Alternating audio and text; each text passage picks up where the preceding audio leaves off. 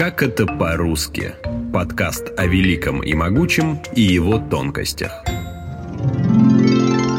Согласно одной околонаучной байке, обезьяну в человека превратил не труд, а появление большого пальца – Благодаря ему мы можем что-то в руках не просто держать, но и проводить самые тонкие операции. Десятичная система исчисления возникла тоже по мотивам простого подсчета на пальцах. Кстати, потому как человек загибает пальцы во время счета, можно угадать, из какой он страны. В России принято считать со стороны мизинца на левой руке. Англичане начнут с большого пальца, а американцы вообще с указательного. При этом все посчитанные пальцы как бы собирают в кулак. А вот на Ближнем Востоке при перечислении чего-либо пальцы наоборот, из кулака разгибают. По-разному показывают и числа. Канадцы и русские, чтобы показать цифру 3, вытянут указательный, средний и безымянный. А вот жители Западной Европы покажут большой, указательный и средний. Как началась пальба? Англичанин выдал себя. Это как же? Он попросил три стакана. Немец покажет так. Это немецкий жест. Иначе странно. Немцы это сразу заметят. По пальцам гадают. Ну, тут начали еще хироманты в древности. Они утверждают, что каждому пальцу покровительствует отдельная планета, а любая царапина или ссадина – важный сигнал от Вселенной. Главное не пропустить. Но современные ученые серьезно исследуют то, как длина пальцев связана с уровнем тестостерона и особенностями характера. Про пальцы придумали много пословиц и поговорок. «Ну ты и попал пальцем в небо». «Да стоит тебе только пальцем шевельнуть». Эх, ушло прям сквозь пальцы. И, конечно, да, я это знаю как свои пять пальцев, то есть лучше всего на свете. Но мало кто вообще задумывался, а откуда взялись названия этих самых пальцев. Лови рассказ о каждом из пяти пальцев моей правой руки и чур не смеяться. Первый по списку и по традиционному медицинскому перечислению – большой палец. Несмотря на название, выглядит он как раз самым маленьким. У большого пальца главная роль во многих жестах. Это и класс, все хорошо, и способ голосования в автостопе, и одобрение или неодобрение на гладиаторской арене. Латинское название большого пальца образовалось от глагола «быть сильным». В английском этот палец где-то века с 12 называют thumb.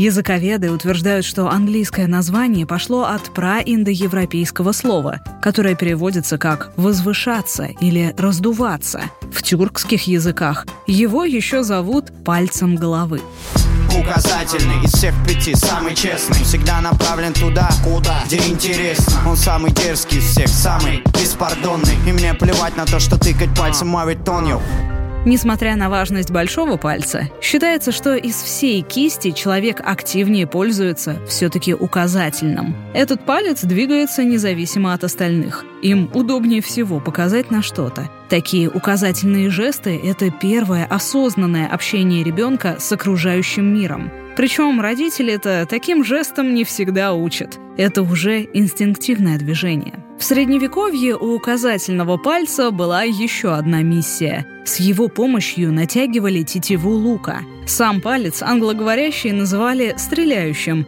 а в более мирное время – «учителем», «встречающим». В мусульманском мире указательный палец поднимают вверх во время намаза, как бы показывая на небо. Поэтому в турецком языке указательные называют пальцем молитвы или свидетельства. Средний палец вверх, средний палец, средний палец вверх.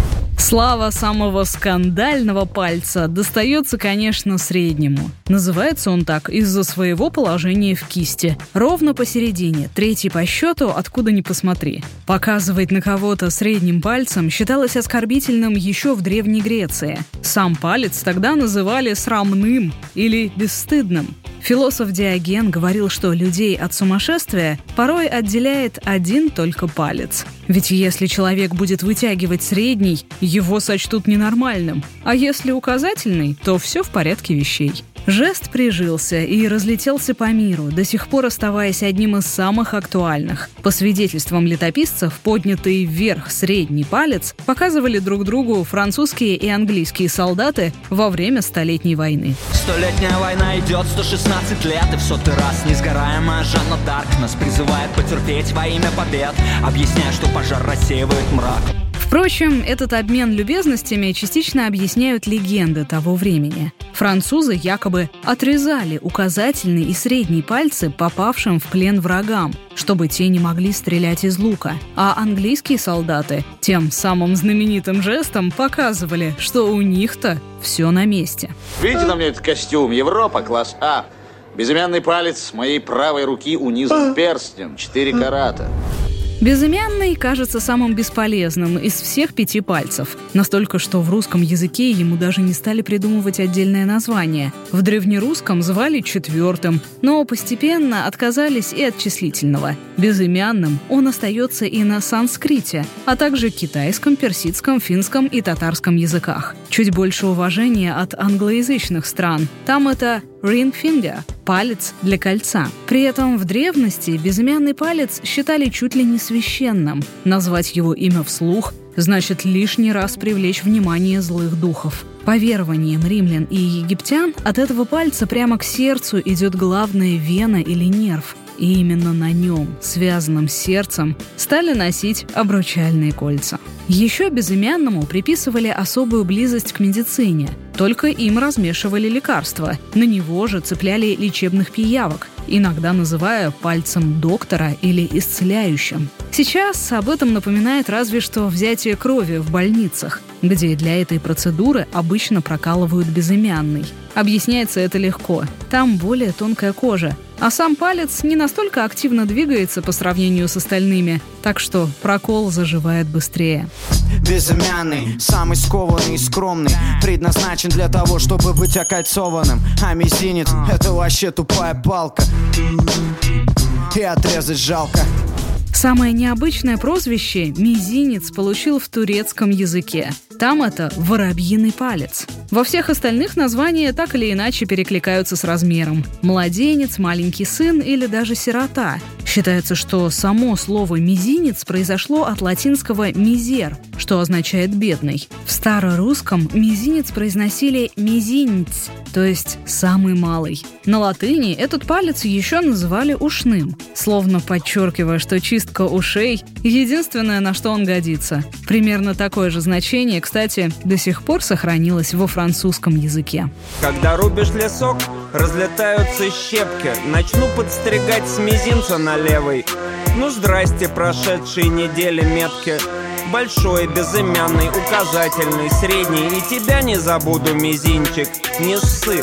Вам бы, пальчата, дать бы орден за вредность. Вы моей злобы верные псы Подписывайтесь на нас в социальных сетях, ВКонтакте или Телеграме. Эпизоды подкаста «Как это по-русски» можно найти в приложениях Apple Podcast или Google Podcast, а также на Яндекс.Музыке.